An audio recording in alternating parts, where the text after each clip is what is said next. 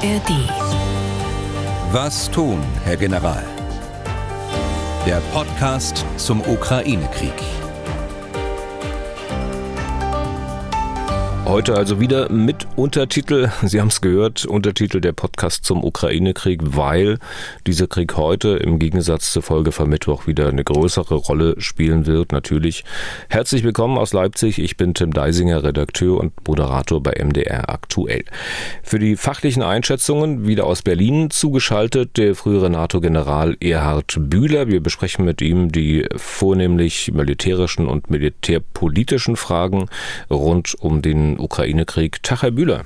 Tag, Herr Deisinger.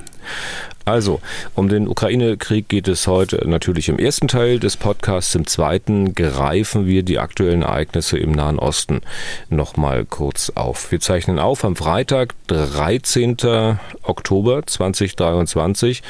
Es ist jetzt so gegen halb zwölf. Zu hören ist der Podcast wie immer in der App der ARD Audiothek auf mdr.de und überall da, wo es sonst noch Podcasts gibt.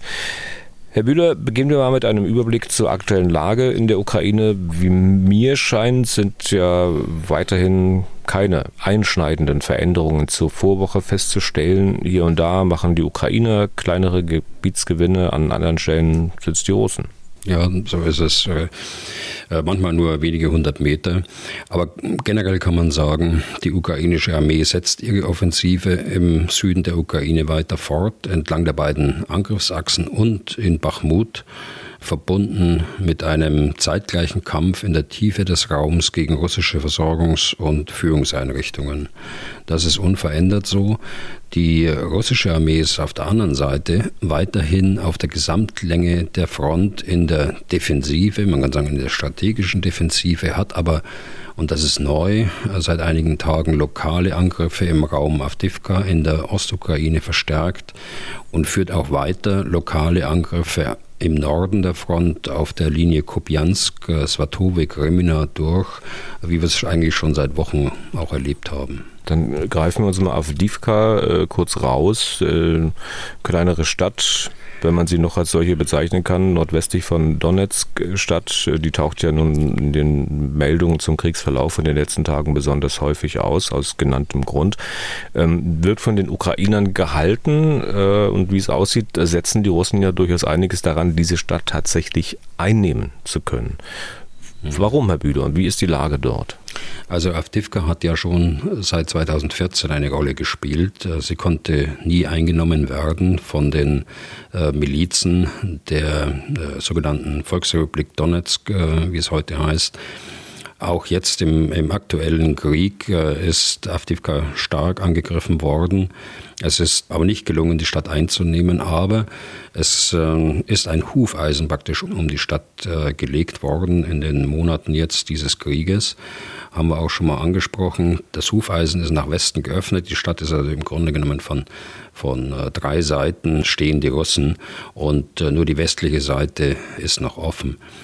Nun äh, gibt es seit drei oder vier Tagen jetzt äh, Angriffe der Russen aus äh, dem Norden äh, und aus dem Süden. Offensichtlich mit der Absicht, äh, nun das umzusetzen, was in Monaten nicht äh, gelungen ist, nämlich Avdivka einzuschließen. Avdivka ist stark befestigt. Nur so war es ja möglich, dass man von 2014 bis 2022 und dann nochmal seit 2022 diese Stadt überhaupt halten konnte. Man hat, äh, so sagen die Ukraine, drei Bataillone der Russen identifiziert, die nun von Norden und Süden angreifen. Zusätzlich die Miliz äh, der sogenannten Volksrepublik Donetsk. Die Russen haben seit unserem letzten Podcast schwere Verluste erlitten. Wenn sich das bewahrheitet, ähm, wobei das von mehreren Quellen auch schon gesagt wird, dann haben sie ein äh, Bataillonsäquivalent äh, bereits verloren. Das heißt, ein Drittel der Kräfte, die sie dort äh, eingesetzt haben für diesen Angriff. Schwere Verluste. Also wir sind äh, beim letzten Podcast nicht äh, darauf eingegangen, weil wir äh, Israel als Schwerpunkt hatten. Beim letzten Podcast äh, hätte ich sonst gesagt, äh, die Einschätzung ist, es ist ein Entlastungsangriff für die Front in der Südukraine. Ja, das ist nach wie vor, das sehe ich nach wie vor so, auch wenn andere da ähm, tatsächlich Erfolgsaussichten sehen, die Stadt einzunehmen. Da fehlen mir aber die äh, notwendigen Kräfte dazu für eine solche Einschätzung. Deshalb bleibe ich auch dabei. Sie hat äh, aber auch eine politische Bedeutung, glaube ich, denn äh, Putin hat ja, das haben Sie mich, glaube ich, vor zwei oder drei Podcasts gefragt, hat ja angeordnet, äh, Erweisung gegeben, dass man bis Ende September äh, wieder in die Offensive gehen muss und mindestens eine Stadt einnehmen äh, soll. Und offensichtlich scheint das äh, entweder Kupiansk oder, oder Avdivka zu sein. Das dürfte der politische Hintergrund des Ganzen sein. Mhm. Ich glaube, die Weisung ging sogar noch ein bisschen weiter, dass man nämlich die ukrainische äh, Offensive stoppt. Na, ich glaube, bis, bis Oktober genau. äh, sollte man das tun. Heute haben wir den 13. Also ich, ich vermute mal Ihre äh, Prognose, ähm, auch wenn Sie sich schwer damit tun, wird sicherlich sein, dass das auch bis zum letzten Tag des Oktobers nicht zu schaffen sein wird für die Russen. Das, äh, denke ich, wird so sein. Jedenfalls, wenn man die Offensive ansieht, die auf mehreren Operationslinien. Das sind ja nicht nur, äh, wie schon häufig festgestellt ist, nicht nur die Bodenoperation, sondern es kommen ja auch Operationen äh, in der Luft dazu und es kommen Operationen auf dem Schwarzen Meer dazu. Das wird anhalten. Ja, dann nehmen wir das Schwarze Meer als nächstes Thema. Ähm, das hält ja an, dass man sozusagen Schiffe und Stützpunkte der russischen Schwarzmeerflotte attackiert passiert? Ähm, was gab es da aus den letzten Tagen zu berichten? Ja, da ist zu berichten, dass eine weitere Korvette der Russen, sie nennen es Patrouillenschiff, ähm, aber das ist eine, nach unserem Sprachgebrauch, das ist eine Korvette in der Größenordnung, wie wir sie auch haben, also von Länge und äh, auch von der Bewaffnung her. Eine sehr moderne Korvette, die stark beschädigt worden ist. Die Ursache ist noch nicht ganz klar. Da gibt es äh, von beiden Seiten eigentlich keine Bestätigung. Äh, das kann also sein, dass es eine Seedrohne war, das kann sein, dass es ein Marschflugkörper war, es kann sein, dass es eine Mine war. Also das ist vollkommen offen. Aber die Tatsache der schweren Beschädigung, die scheint äh, festzustehen. Die ähm, Korvette ist erst ähm, vor einigen Jahren in Dienst gestellt worden. Äh, sie kann äh, Flugabwehrkörper tragen, sie kann aber auch Kaliber-Marschflugkörper tragen, die dann auf Land abgefeuert werden. Die äh, Russen haben vier von diesen Korvetten. Eine ist bereits äh, vor einigen Wochen äh, so stark beschädigt worden, dass sie auf längere Zeit ausfallen wird. Und jetzt äh, die zweite, das heißt 50 Prozent äh, ihrer Kapazität, die sie haben, ist äh, nun stark beschädigt und auf weiteres nicht nutzbar. Und das ist schon neben den anderen Einschränkungen durch Schäden in der baltischen Flotte eine erhebliche Einschränkung insgesamt können wir vielleicht sogar in einer der nächsten Folgen mal noch ein bisschen näher drauf eingehen, also äh, wie es um die russische Schwarzmeerflotte bestellt ist. Es gibt ja, glaube ich, auch einige Hörerfragen dazu. Äh, jetzt sind wir noch beim Überblick über das Kriegsgeschehen, die russischen Attacken aus der Luft äh, gibt es ja auch nach wie vor, unter anderem mit Drohnen. Welche Meldungen gibt es dazu? Also jetzt sprechen wir über die äh, ja, äh, Operationslinie der, der Luftoperationen, äh, auch in die Tiefe äh, der Ukraine.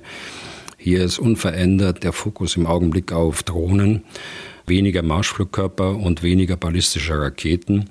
Hier ist, liegt die Vermutung nahe, dass man äh, diese äh, Munition aufsparen will für den Winter und äh, das Ganze jetzt mit Drohnen versucht zu machen. Insbesondere äh, sind wieder die Donauhäfen in der Region Odessa betroffen, aber auch der Raum Kharkiv, äh, wenn man mal herausnimmt, eine, eine Zahl vom, äh, in der Nacht vom Montag auf Dienstag. Die Größenordnung liegt dann etwa bei äh, unter 40 äh, Drohnen. Nach wie vor werden sehr viele, um 90 Prozent, äh, abgeschossen. Das Gleiche hat äh, sich abgespielt äh, am Mittwoch. Auch hier eine ähnliche Zahl von iranischen Kamikaze-Drohnen, die aber möglicherweise schon in Russland quasi in Lizenz gebaut werden. Die auch hier die, die Donauhäfen und äh, man muss dazu ergänzend sagen, dass äh, auf der rumänischen Seite der Donau oder des Donauarmes, der dem Hafen Ismail gegenüber liegt, das sind wenige hundert Meter, äh, ist wieder eine Drohne eingeschlagen, beziehungsweise möglicherweise abgeschossen worden und dann äh, auf rumänisches Gebiet äh, eingeschlagen. Die Rumänen haben mittlerweile äh, Flugabwehr aufgebaut in diesem Bereich und sie werden, äh, wenn sich eine Drohne äh, in das Gebiet Rumäniens geschossen wird oder fliegt, dann werden sie diese Drohnen auch abschießen. Ob es hier in diesem Fall schon der Fall war, weiß ich nicht, aber die Möglichkeit haben die Rumänen. Okay. Ähm, die Ukraine, Sie hatten das angedeutet, Herr Bühler, hat ja wieder ziemlich hohe Verlustzahlen bei den Russen gemeldet. Da hieß es gestern, dass man da 1000 russische Soldaten eliminiert habe. Ähm, nun gibt es aber auch andere Zahlen. Dazu hat Carsten Skraja ein paar Fragen. Ich zitiere mal. In den letzten Tagen sind laut Angaben des ukrainischen Generalstabs die Verlustzahlen der russischen Artillerie stark rückläufig. Wie ist das einzuordnen? Fehlen der Ukraine die dafür notwendigen Radare und oder Munition? Haben die russischen Streitkräfte sich auf diese Situation eingestellt und ihre Taktik geändert? Sind das lediglich temporäre Ausreißer? Oder geht den russischen Streitkräften tatsächlich langsam das Gerät aus, beziehungsweise kann nicht schnell genug nachgeführt werden? Über eine Einschätzung Ihrerseits, Herr General, würde ich mich sehr freuen. Zitat Ende. Mhm. Ja, das ist gut beobachtet. Ähm, die Russen haben ja über Wochen den September über Verluste bei Artilleriegeschützen gehabt in der Größenordnung eines Artilleriebataillons, also 24, äh, 30, manchmal 40 Artilleriegeschütze. Und äh, in den letzten Tagen äh, ging das plötzlich nach unten für etliche Tage. Ich glaube, ähm, die Analyse ist richtig, die Sie selbst anstellen. Allerdings äh, bei der Munition würde ich sagen, im Augenblick hapert es an der Munition nicht für die Ukraine, im Augenblick nicht.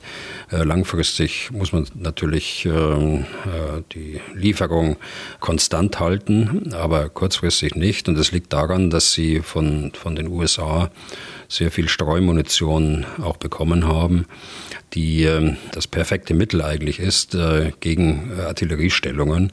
Und zwar genau dann, wenn die gegnerische Artillerie feuert, aber nicht schnell genug verschwinden kann. Und äh, dann kommt das Gegenfeuer und wird sie zerstört. Das ist das Rezept, äh, das sie angewandt haben in den letzten Wochen. Da gehören Radare dazu, die haben sie. Aber es ist schon so, dass sich russische Streitkräfte auf diese Situation auf der taktischen Ebene dann einstellen. Sie nehmen sie weiter zurück. Die Artillerie hat natürlich auch den Nachteil, dass sie selbst nicht mehr äh, schießen können oder nicht so effektiv sein können, wie sie es äh, eigentlich sollten. Äh, ich glaube insgesamt, äh, dass es ein temporärer Ausreißer ist. Ähm, wenn ich mir die Zahlen ansehe, die der ukrainische Generalstab äh, jetzt gemeldet hat für gestern, dann liegt es schon oberhalb von 40 wieder.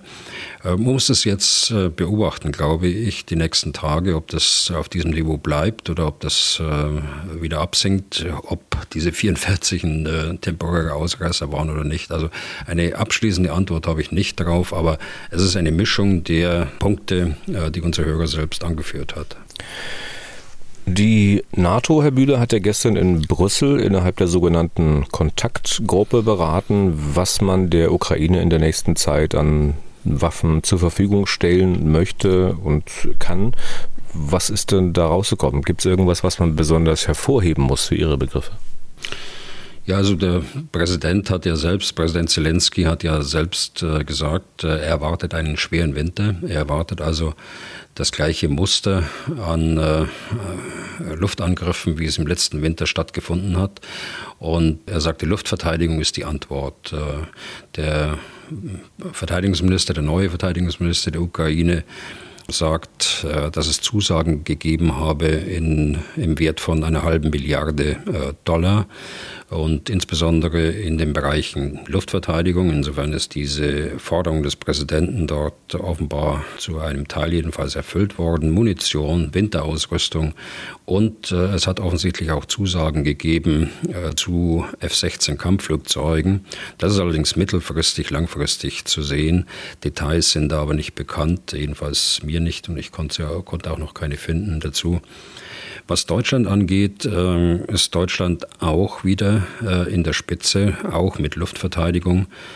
Es ist äh, nochmals, muss man sagen, ähm, in der September-Sitzung ist es schon mal erwähnt worden, nochmals das zweite Patriot System, also das Luftverteidigungssystem für größere Entfernungen erwähnt worden dass es der Ukraine geliefert wird. Das ist also nicht nur ein äh, Werfer oder eine, äh, ein Raketenabschussgerät, äh, sondern das ist ein ganzes System der Patriots. Das wird manchmal in der Darstellung nicht ganz präzise genannt. Also es sind mehr als 100 Soldaten, die notwendig sind, dieses System zu betreiben aus mehreren Abschussgestellen, aus Radar, aus Datenverbindungen, LKWs, Munitions LKWs und anderes. Also da, da hängt sehr viel dran und äh, dementsprechend lange dauert auch die Ausbildung, aber die ist konstant ja durchgeführt worden. Bereits äh, seitdem das erste Gerät geliefert worden ist, ist die Ausbildung immer weitergegangen, sodass da auch Personal zur Verfügung steht. Äh, die, der Minister selbst hat noch angekündigt, dass die nächste Tranche von Leopard-Panzern eines etwas älteren Types, Leopard 1A5, äh, demnächst kommt, weitere Gepard-Flugabwehrpanzer äh, und äh, andere gepanzerte Fahrzeuge und gepanzerte Sanitätsfahrzeuge, die die Ukraine auch wirklich äh, gut brauchen kann. Hm, nochmal zurück zur Flugabwehr. Ähm, inwieweit ist denn die Luftverteidigung, Schrägstrich Flugabwehr der Ukraine mit dem, was vor dem Winter noch geliefert werden kann, äh, vernünftig ausgestattet? Also man kann natürlich nie äh, genug haben von, von äh, Luftverteidigungsmitteln und vor allen Dingen äh, Munition.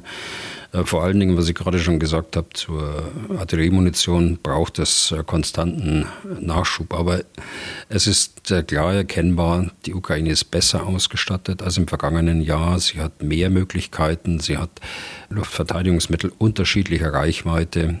Das sind nicht nur IRIS-T, das ist nicht nur Patriot, sondern das sind auch viele andere Luftverteidigungssysteme, die aus anderen Staaten geliefert worden sind.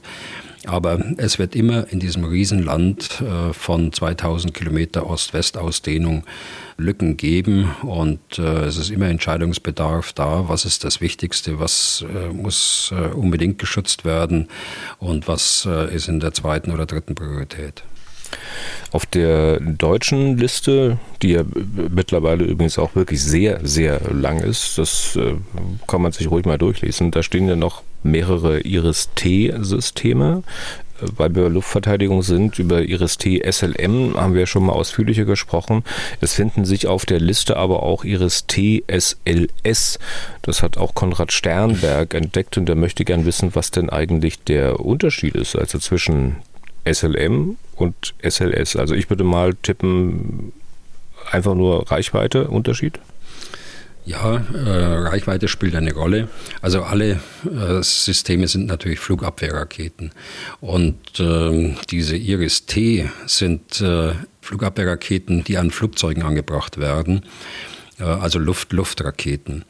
Die äh, SLM, also die, die ausgeschrieben heißt das im Englischen Surface Launched Medium Range.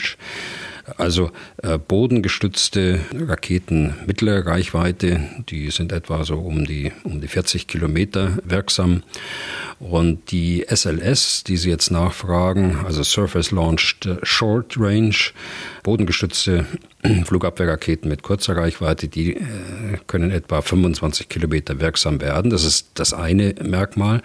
Aber das andere, das ist vielleicht noch wichtiger für die Ukraine, mit diesem äh, Raketenwerfer können auch Luft-Luft-Raketen, die ich eingangs ansprach, also die eigentlichen IRIS-T-Raketen für die Flugzeuge, die können äh, mit diesem äh, Werfer verschossen werden. Und davon gibt es sehr viele. Die IRIS-T ist die Standardbewaffnung für Kampfflugzeuge in einigen NATO-Staaten. Und äh, von daher ist es wahrscheinlich, dass man eben auch mehr Munition auch aus den Beständen dieser Staaten bekommt. Und ich weiß es nicht ganz genau, aber ich bin mir sicher, dass Teile eben jetzt dieser Lieferung sicher auch aus Beständen der Luftwaffe kommen. Nur ganz kurz nachgefragt, habe ich es recht verstanden? Also mit den SRM kann man äh, Boden, äh, Luftraketen verschießen, mit dem SRS aber auch die Raketen, die man eigentlich an Flugzeuge hängt. Genau. Okay. Genau. Ähm, alles dies wird ja nichts nützen, auch solche Systeme nicht, auch Patriot nicht äh, und auch Gepard nicht, äh, wenn man nichts hat, was man damit verschießen kann. Äh, Im weiteren Sinne halt Munition. Und zum Thema Munition hat Thomas Peter aus Zürich eine etwas umfassendere Frage. Ich lese mal vor eine Frage zur Munition weltweit. Keines der kriegsführenden Länder hat genug Munition. Keines der nicht kriegführenden Länder hat genug Munition. Jeder bettelt jeden an.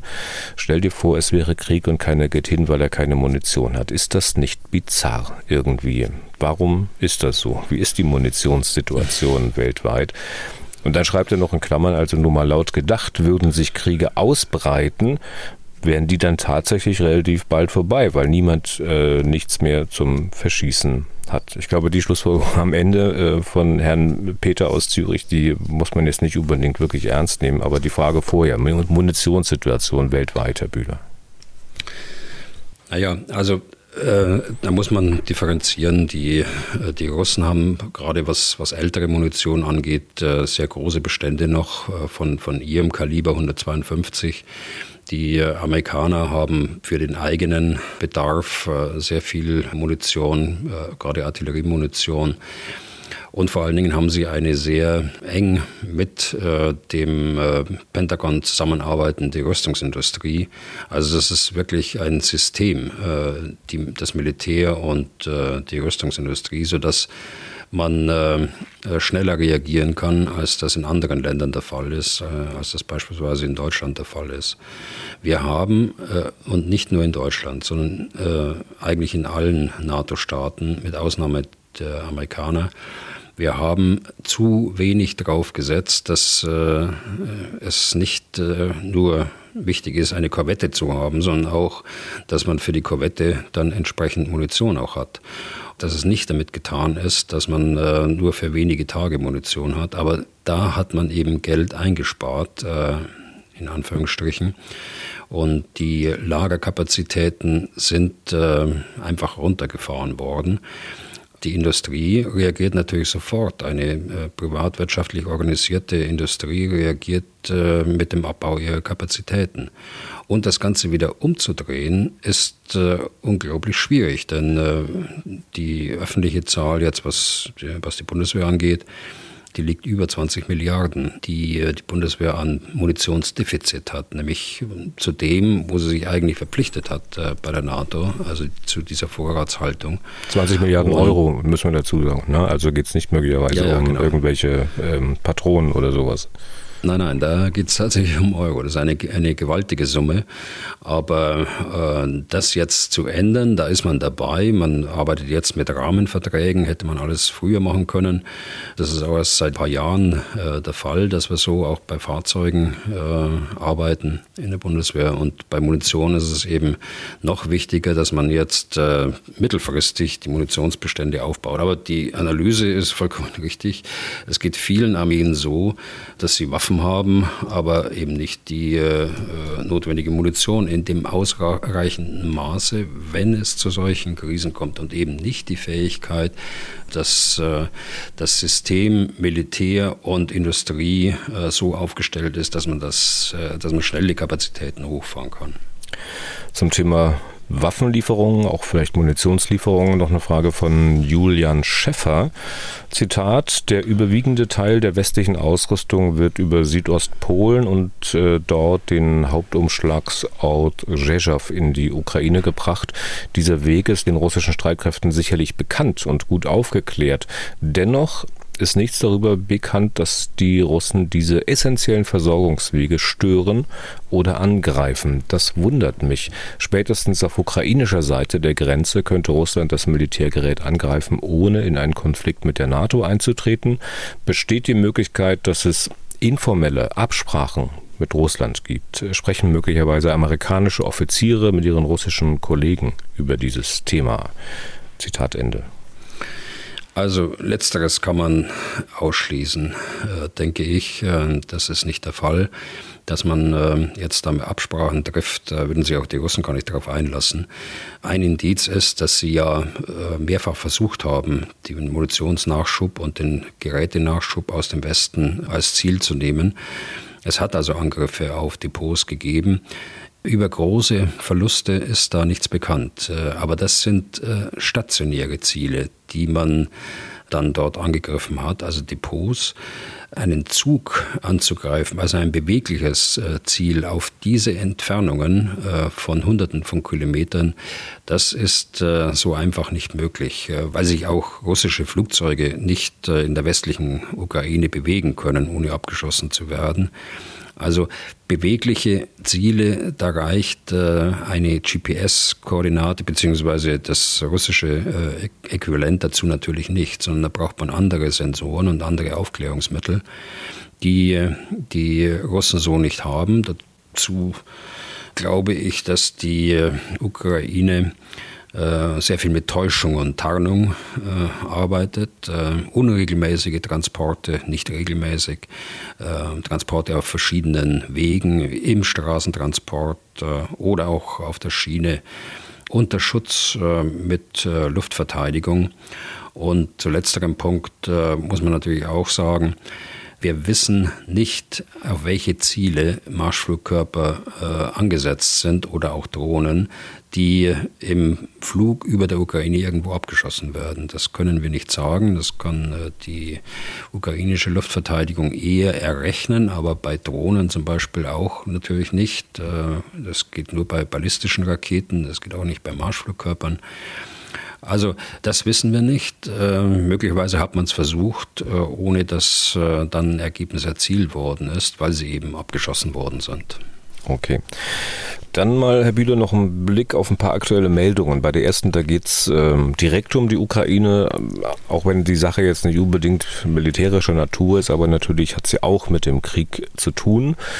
Es geht um die politische Perspektive des Landes. Der ukrainische Außenminister Kuleba hat sich zu einem möglichen EU-Beitritt seines Landes geäußert und hält es offenbar für möglich, dass noch in diesem Jahr Beitrittsverhandlungen beginnen. Und bei manchen Äußerungen deutscher Politiker oder auch bei Statements aus Brüssel, da kann man manchmal den Eindruck gewinnen, dass es gar nicht schnell genug damit gehen kann. Frage, wie vernünftig ist das? Äh, ich frage jetzt mal gar nicht mit Blick auf das, was Russland davon hält. Mir geht es wirklich nur um die Europäische Union an sich und deren Interessen. Was meinen Sie? Also beim, beim ukrainischen Außenminister, da schwingt natürlich Hoffnung mit. Das andere, da stellen Sie mir wirklich eine, eine schwere Frage. Äh, da müsste man auch jetzt wissen, wer das im Einzelnen gesagt hat. Äh, grundsätzlich aber ist es äh, nicht richtig, irgendwelche Hoffnungen zu machen und irgendwelche Versprechungen zu machen, wenn man sie hinterher nicht halten kann. Und hinterher heißt eben dann, nach Abschluss des Beitrittsverfahrens müssen alle Nationen dort zustimmen. Äh, man hat schon mal den Fehler gemacht, 2003 äh, war das in Thessaloniki, als man den westlichen Balkanstaaten die Mitgliedschaft versprochen hat äh, für die Europäische Union. Schauen Sie mal, wo wir da stehen, jetzt 20 Jahre später. Und viele Hoffnungen äh, wurden da äh, begraben. Äh, es gibt zwar große Teile der Bevölkerung in manchen Ländern, zum Beispiel im Kosovo, die nach wie vor Europa begeistert sind, äh, geradezu wie in kaum einem anderen Land äh, der Europäischen Union insgesamt. Aber äh, man verliert die Leute dann über der Zeit äh, und äh, das wäre nicht gut. Also Versprechungen sollte man keine machen und man sollte realistische Ziele dort äh, nennen und äh, macht man möglicherweise im kleinen Kreis auch, dass man also tatsächlich darauf äh, drängt, dass die Aufnahmekriterien doch sehr harte sind und die müssen erstmal erfüllt werden. Dann weitere Meldung. Wir haben mal wieder eine kaputte Gaspipeline. Baltic Connector. Diesen Namen hatte man ihr gegeben. Die verläuft zwischen Estland und Finnland durch die Ostsee. Ähm, weiß nicht, können so durchaus so an die 100 Kilometer Pipeline unter Wasser sein. Ermittler nehmen an, dass äh, diese Pipeline durch äußere Einwirkungen beschädigt wurde. Das mutmaßliche Leck soll eher auf der finnischen Seite liegen. Und dann ist da auch noch so ein Kommunikationskabel zwischen beiden Ländern, das auch kaputt sein soll. Und angeblich liegt die Schadenstelle hier eher auf estnischer Seite. Beide Ausfälle liegen allerdings zeitlich recht nah beieinander, äh, was man wohl auch als Indiz dafür wertet bzw. werten kann, dass es, äh, ich sage es mal ganz vorsichtig, bewusst Manipulation gegeben haben könnte. Wie ist denn Ihr Kenntnisstand dazu? Ja, beide Seiten sind ja bisher sehr zurückhaltend, also beide Seiten, Estland und äh, Finnland, sehr zurückhaltend mit Informationen und äh, insgesamt auch sehr vorsichtig mit Bewertungen. Fest steht aber offensichtlich, äh, das ist sowohl von den Finnen gesagt worden, was die äh, Gaspipeline angeht, wie auch von den Esten, was das Datenkabel angeht, dass die Schäden durch mechanische äh, Gewalteinwirkung entstanden ist. Also offensichtlich nicht durch äh, Explosivmittel, auch wenn das von einem norwegischen äh, seismologischen Institut äh, gesagt worden ist. Äh, dass, da gibt es noch einen Widerspruch, der aufgeklärt werden muss. Es ist auf jeden Fall äußere Gewalt äh, geübt worden. Äh, es ist kein Unfall oder kein technischer äh, Fehler. Es wäre ja auch ungewöhnlich, wenn das äh, an zwei Kabeln gleichzeitig auftritt. Und durch die Entfernung der beiden Schadensstellen ist auszuschließen, dass äh, beide Schäden äh, durch ein einziges Ereignis entstanden sind. Mhm. Man hat aber offenbar genaue Aufzeichnungen. Das weiß ich natürlich, die NATO hat das und äh, der Generalsekretär war ja mit beiden äh, Ländern im Gespräch. Die NATO hat natürlich gerade da in diesem Seegebiet äh, sehr genaue Aufzeichnungen, welche Schiffe sich zur fraglichen Zeit am frühen Sonntagmorgen in der Nähe dieser Schadenstellen aufgehalten haben. Diese Informationen sind noch nicht äh, offiziell veröffentlicht worden, aber es gibt Hinweise darauf, dass äh, russische Schiffe auch dort in, äh, in diesem Bereich operiert haben zur fraglichen Zeit. Es gibt ja aber trotz allem auch noch andere Theorien. Ich habe was von einer sogenannten Ankertheorie gelesen, also dass da möglicherweise ein Schiff mit einem Anker gegen die Pipeline geknallt ist, aber man, man weiß es nicht. Ne? Nehmen wir mal an, es äh, wäre bewusst manipuliert worden von außen, Herr Bühler. Warum dann bei der Pipeline am einen Ende und beim Kabel am anderen? Gibt es irgendeinen Sinn? Also wäre das ähm, ja mal logistisch nicht weniger aufwendig zu sagen, okay, wenn ich einmal an der Pipeline bin, dann nehme ich mir auch gleich das Kabel vor, dort an Ort und Stelle. Also diese Ankertheorie, muss ich Ihnen erstmal sagen, äh, da hat, die hat natürlich einen großen Haken. Das müssten also schon zwei Schiffe sein, die äh, dort äh, versuchen zu ankern. Und ja. dann wissen wir nicht, wie tief das Wasser ist. Denn an diesem, Sie können nicht in, in einer x-beliebigen Wassertiefe äh, nun ankern. Also auch das wissen wir nicht dazu. Aber alleine die Sache, dass es zwei Schadensstellen sind, die weit voneinander äh, entfernt sind, macht diese Ankertheorie äh, sehr sehr unwahrscheinlich. Und das Zweite, warum äh, sind die so weit entfernt, die beiden Stellen? Die eine ist äh, in der finnischen äh, ausschließlichen Wirtschaftszone, also nicht im Territorialgewässer, in der Wirtschaftszone und das andere in der estnischen ausschließlichen Wirtschaftszone. Und bleiben wir jetzt mal vorsichtig, wer auch immer das war. Er wollte eben äh, zwei Länder jetzt damit befassen. Und wir sehen das ja bei, bei Nord Stream 1 und 2. Da ist es ja ähnlich, ähm, dass äh, mehrere Staaten nun darum ringen, dass die Ermittlungsergebnisse vorangetragen werden. Und je mehr involviert sind, desto schwieriger ist natürlich die Koordination der Ermittlungen. Aber bei Finnland, Estland und deren engem Verhältnis kann ich mir gut vorstellen, dass das äh, sehr zügig gehen wird und dass man zwar zurückhaltend, vorsichtig ist in Bewertungen, aber letztlich äh, bald ein Ergebnis äh, dann präsentieren wird.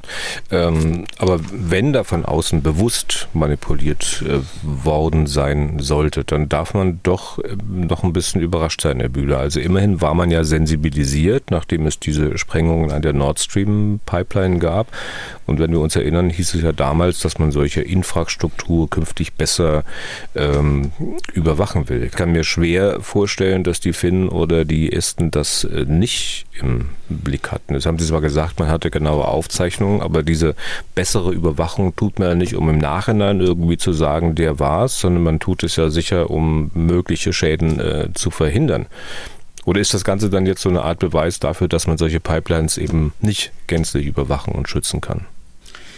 Also wenn da äh, seit Nord Stream 1 und 2 der Eindruck entstanden ist, dass man das jetzt insgesamt äh, im Griff hat, dass man alle äh, Unterwasserinfrastruktur schützen könnte, dieser Eindruck äh, äh, ist falsch, äh, denn dazu haben wir viel zu viel. Dazu gibt es, da muss man bloß, bloß mal im Internet schauen, wie viel ähm, Datenverbindungen beispielsweise zwischen Nordamerika und Europa existieren, wie viel Stromkabel äh, zu äh, Bohrplattformen gehen, vor, in, der Nordsee beispielsweise und im Nordatlantik, äh, also an der norwegischen Küste. Das wäre viel zu viel. Äh, das können Sie nicht permanent schützen. Okay. Dann mal noch ein Blick nach Polen, Herr Bühler. Dort sind zwei ranghohe Militärs zurückgetreten. Zum einen äh, Generalstabschef Andrzejczak und ein weiterer General namens Piotrowski. Ich glaube, äh, der wäre der zuständige Kommandeur gewesen, um zu organisieren, dass polnische Staatsbürger aus Israel evakuiert werden. Das macht nun ein anderer. Ähm, eigentlich, Herr Bühler, sind Rücktritte ja doch eher die Sache von Politikern. Dass es Militärs tun, das hat man selten. Aber ähm, kann natürlich gut sein, dass da auch die Politik ihre Finger drin hat. Zumal vor den Wahlen jetzt am Sonntag. Äh, was ist denn da los? Also ich kenne Raimund Andrzejczak und äh, Thomas Pietrowski äh, aus äh, jahrelanger intensiver Zusammenarbeit auch, insbesondere in den letzten Jahren meiner Dienstzeit äh, im Ministerium oder auch in, in Bronzum. Also der eine, Raimund, ist äh, Generalstabschef der äh, polnischen Streitkräfte äh, gewesen bis Anfang der Woche. Also der oberste Soldat Polens und der andere ist der operative Befehlshaber der polnischen Streitkräfte.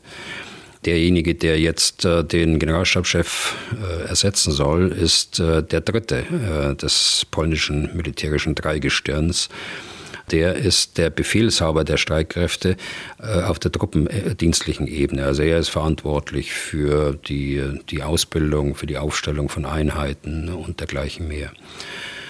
Hintergrund ist, dass der polnische Verteidigungsminister Mariusz äh, Blaszak General Piotrowski öffentlich vorgeworfen hat, ihn nicht über den Fund einer Rakete, Sie erinnern sich vielleicht, äh, dabei bei Bütgosch Bromberg äh, informiert zu haben. Da haben wir darüber gesprochen. Das ist ein, ein Vorwurf, den Piotrowski ebenso öffentlich dann auch zurückgewiesen hat. Und äh, das ist eigentlich das erste Anzeichen gewesen, öffentlich, eines äh, Zerwürfnisses der politischen Führung äh, mit Teilen der obersten Generalität äh, in Polen.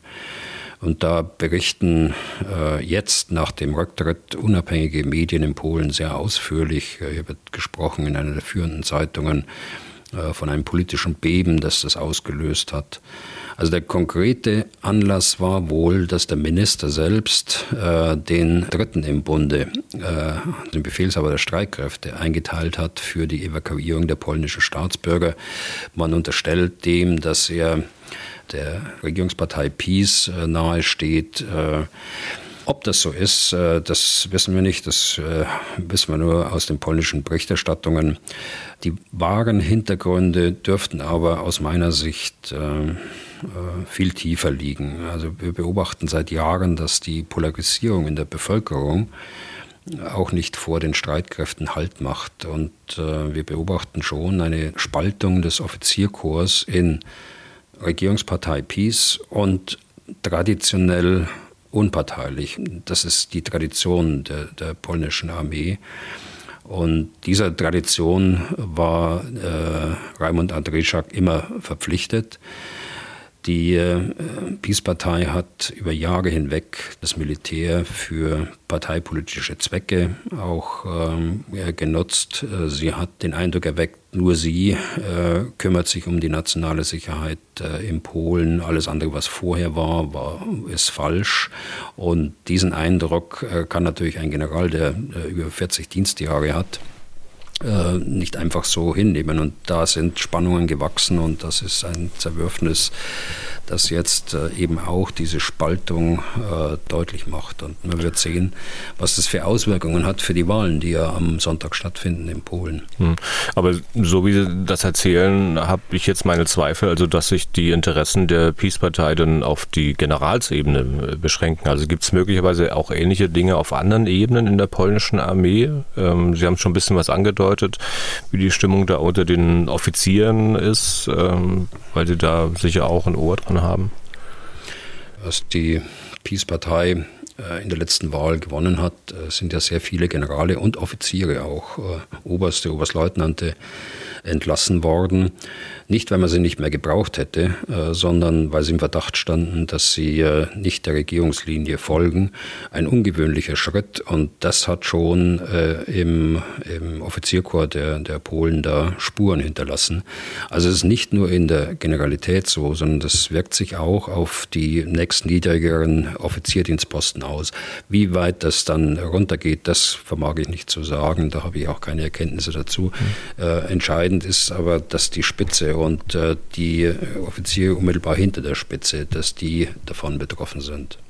Aber Stichwort nicht der Regierungslinie folgen. Äh, wir haben Sie ja hier im Podcast als jemanden kennengelernt, der das Primat der Politik sehr hoch hält, der zwar eine Meinung zu bestimmten Dingen hat, dann am Ende aber sagt, äh, ja, wenn die Politik so oder so entscheidet, dann wird das von uns, also von der Bundeswehr, von den Offizieren, den Generälen so umgesetzt.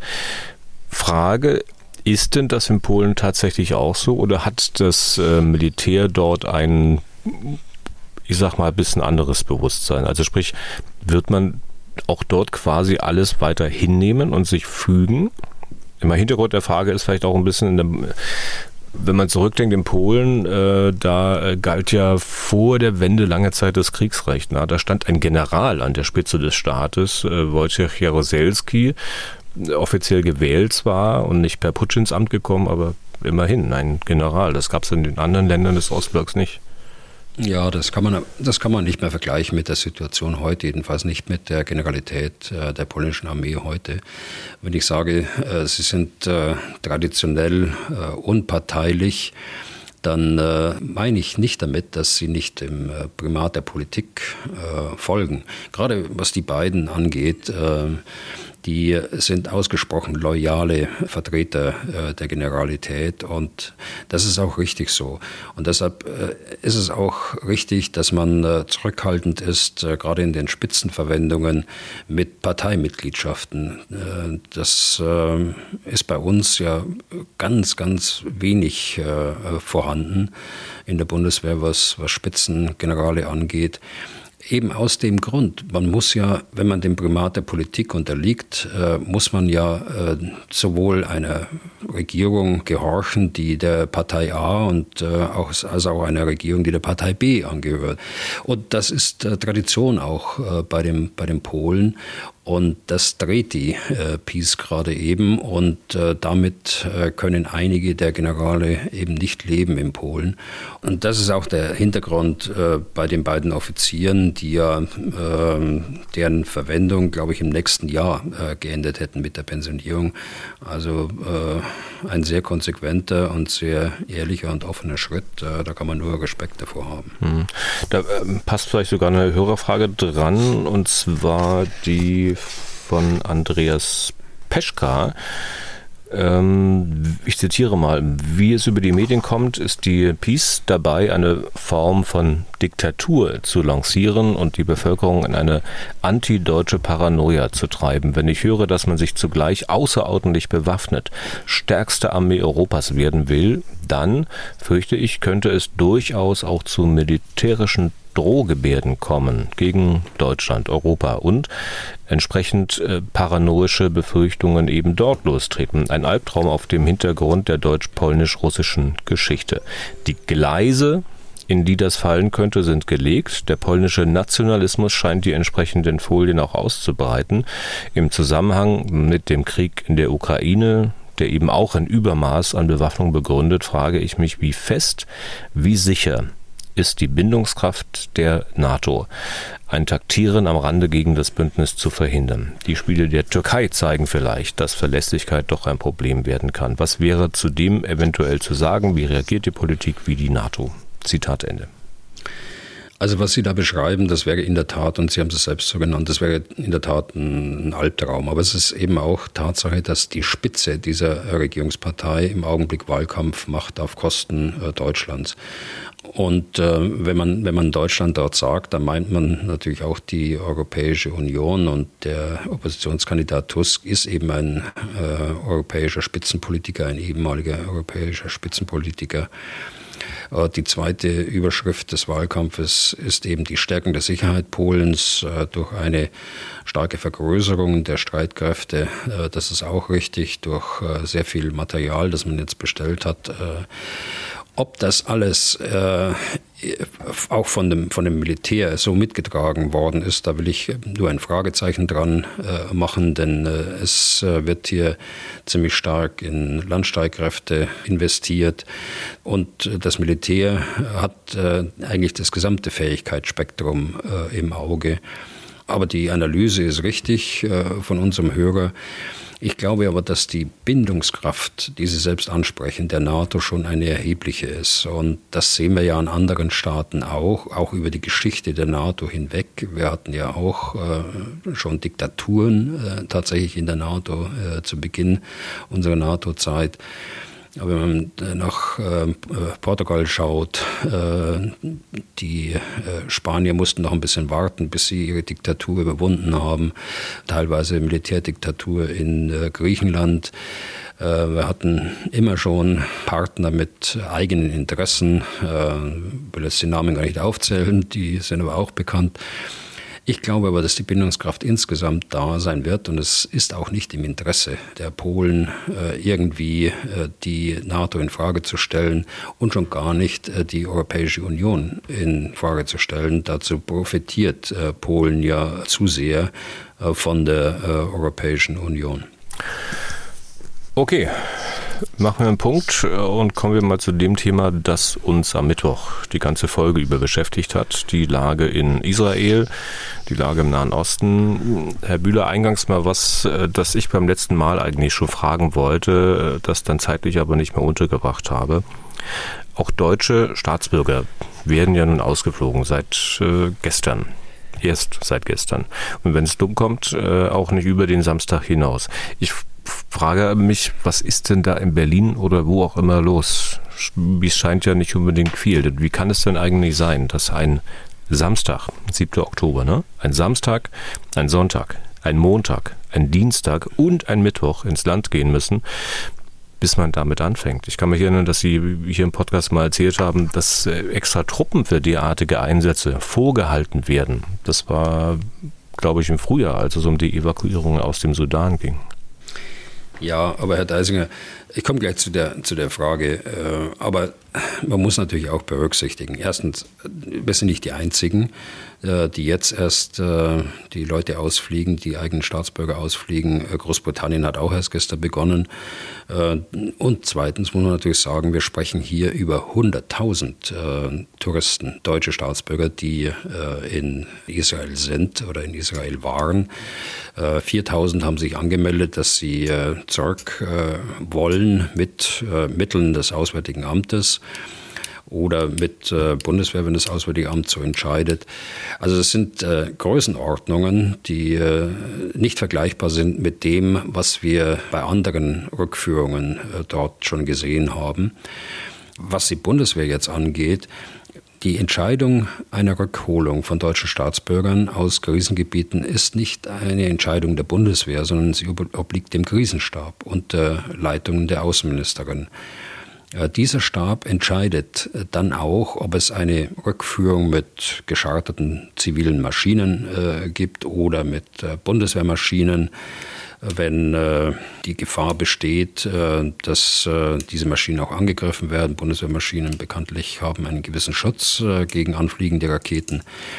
Äh, oder äh, man kann sogar entscheiden, die deutschen Staatsbürger im Rahmen einer bewaffneten Evakuierungsoperation dort dann auch rauszuholen, so wie es äh, in Afghanistan gemacht worden ist. Man kann natürlich jetzt vieles hinterfragen und äh, viele Einzelfälle äh, wird es geben, die nicht zufrieden waren mit, mit dem, was sie dort erlebt haben. Man hört ja auch die Stimmen aber äh, neben der, der Dimension des Ganzen ist es natürlich auch so, dass der eine oder andere möglicherweise nicht äh, die Vorbereitungen trifft, äh, wenn er in ein Krisengebiet reist. Und Krisengebiet, das ist eben auch äh, Israel und bestimmte Teile von Israel. Und da muss man sich vorher drum äh, kümmern kann ich mich eintragen, trage ich mich ein auf der Liste äh, derer, die äh, in Israel sind, damit die Botschaft und äh, der Krisenstab jederzeit und sehr schnell ein klares Lagebild hat, wie viele sind da und so weiter. Ich will das alles nicht schönreden, äh, verstehen Sie mich richtig, aber man kann insgesamt äh, von äh, Einzelfällen abgesehen, man kann, und das weiß ich aus meiner Erfahrung im Krisenstab, man kann diesem Krisenstab und seinen Instrumenten schon vertrauen. Hm. Aber Warum dauert es so lange? Nur ganz nebenbei, äh, für den Hörer, der mich mal ermahnt hat, ich soll nicht so viel mit dem Kugelschreiber klackern. Wenn Sie jetzt was gehört also, haben, das war nicht ich, das war Herr Müller. Und er hört bestimmt auch gleich auf damit. Aber zurück zur Sache, Herr Müller.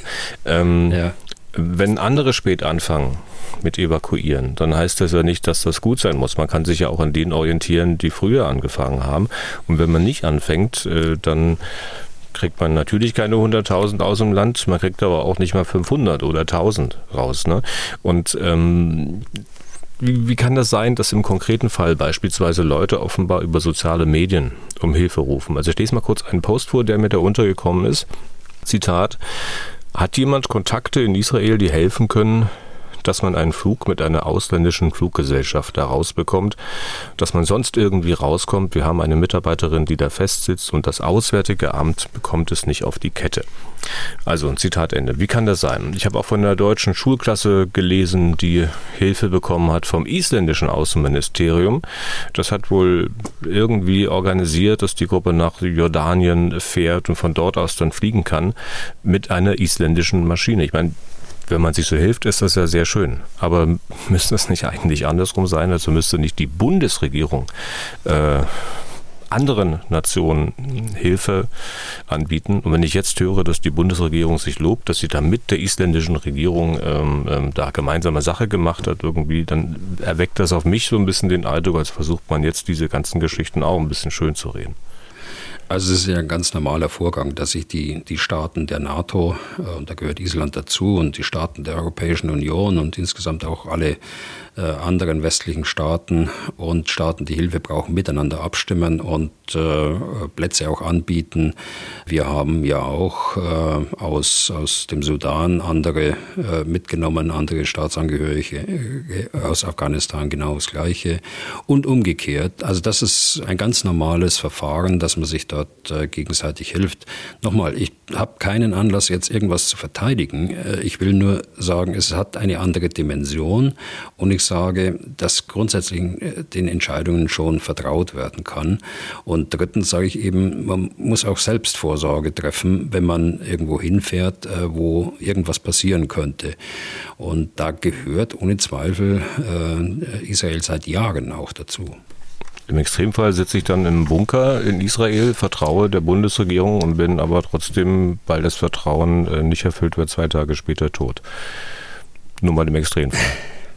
Ja, das ist, also da sprechen Sie jetzt von Extremfällen, aber solche Extremfälle sind ja nicht eingetreten bisher. Sie sind weder eingetreten in, äh, im Sudan bei den jüngsten äh, Rückführungen, noch eingetreten in, in Afghanistan. Äh, also, und sie sind bisher nicht eingetreten in äh, Israel. Äh, natürlich dürfen wir jetzt nicht dazu zählen, die Opfer äh, an deutschen Staatsbürgern, die es gegeben hat durch den terroristischen Angriff äh, unmittelbar im Süden Israels. Aber infolge einer verspäteten, wenn es überhaupt verspätet war, äh, Ausreise oder Rückführung, hat es äh, nach meiner Kenntnis ja keine Opfer gegeben. Der Kanzler hat gestern eine Regierungserklärung zum Hamas-Angriff auf Israel abgegeben, Regierungserklärung im Bundestag und darin hat er unter anderem deutliche Kritik an der palästinensischen Autonomiebehörde geübt, deren Chef, der Fatah-Vorsitzende Mahmoud Abbas, der hat sich wohl bislang nämlich noch gar nicht geäußert. Also keine Verurteilung der Terroraktionen der Hamas. Scholz hat das beschämend genannt. Herr Bühler, wie erklären Sie sich denn dieses Schweigen in Ramallah bei Airbus? Ja, vielleicht zunächst äh, zu der Rede äh, des Kanzlers. Ich glaube, der Kanzler hat da den richtigen Ton getroffen. Äh, es ist eine Rede gewesen, äh, die mir ähnlich in Erinnerung bleiben wird äh, wie die Rede beim Beginn des russischen Angriffskriegs gegen die Ukraine. Die Zeitenwende-Rede die Zeitenwende-Rede, genau. Äh, gleichermaßen äh, beeindruckend war die Geschlossenheit des Parlaments äh, mit äh, einer Ausnahme, aber äh, immerhin die Geschlossenheit des Parlaments. Äh, was die Aussage angeht und die Kritik an, an dem Chef der Fatah, Abbas, äh, hat es beschämend genannt, wie Sie es gerade gesagt haben. Das sehe ich ganz genauso. Warum ist das so, dass, dass die schweigen? Weiß nicht, ob ich da eine befriedigende Antwort habe. Die Fatah und die Hamas sind ja äh, keine Freunde, ganz im Gegenteil. Sie sind äh, häufig genug äh, Feinde. Sie haben ja mal Bürgerkrieg geführt. 2006, 2007 gegeneinander und die Hamas hat äh, der Fatah die Kontrolle über den Gazastreifen entrissen.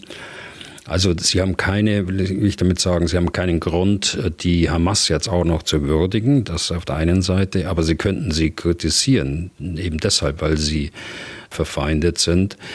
Aber möglicherweise rechnet man damit, dass man den Rückhalt dann auch äh, vieler Palästinenser verliert Richtung Hamas, die eben diesen Angriff äh, nicht nur in Israel, sondern auch weltweit äh, eben gefeiert haben.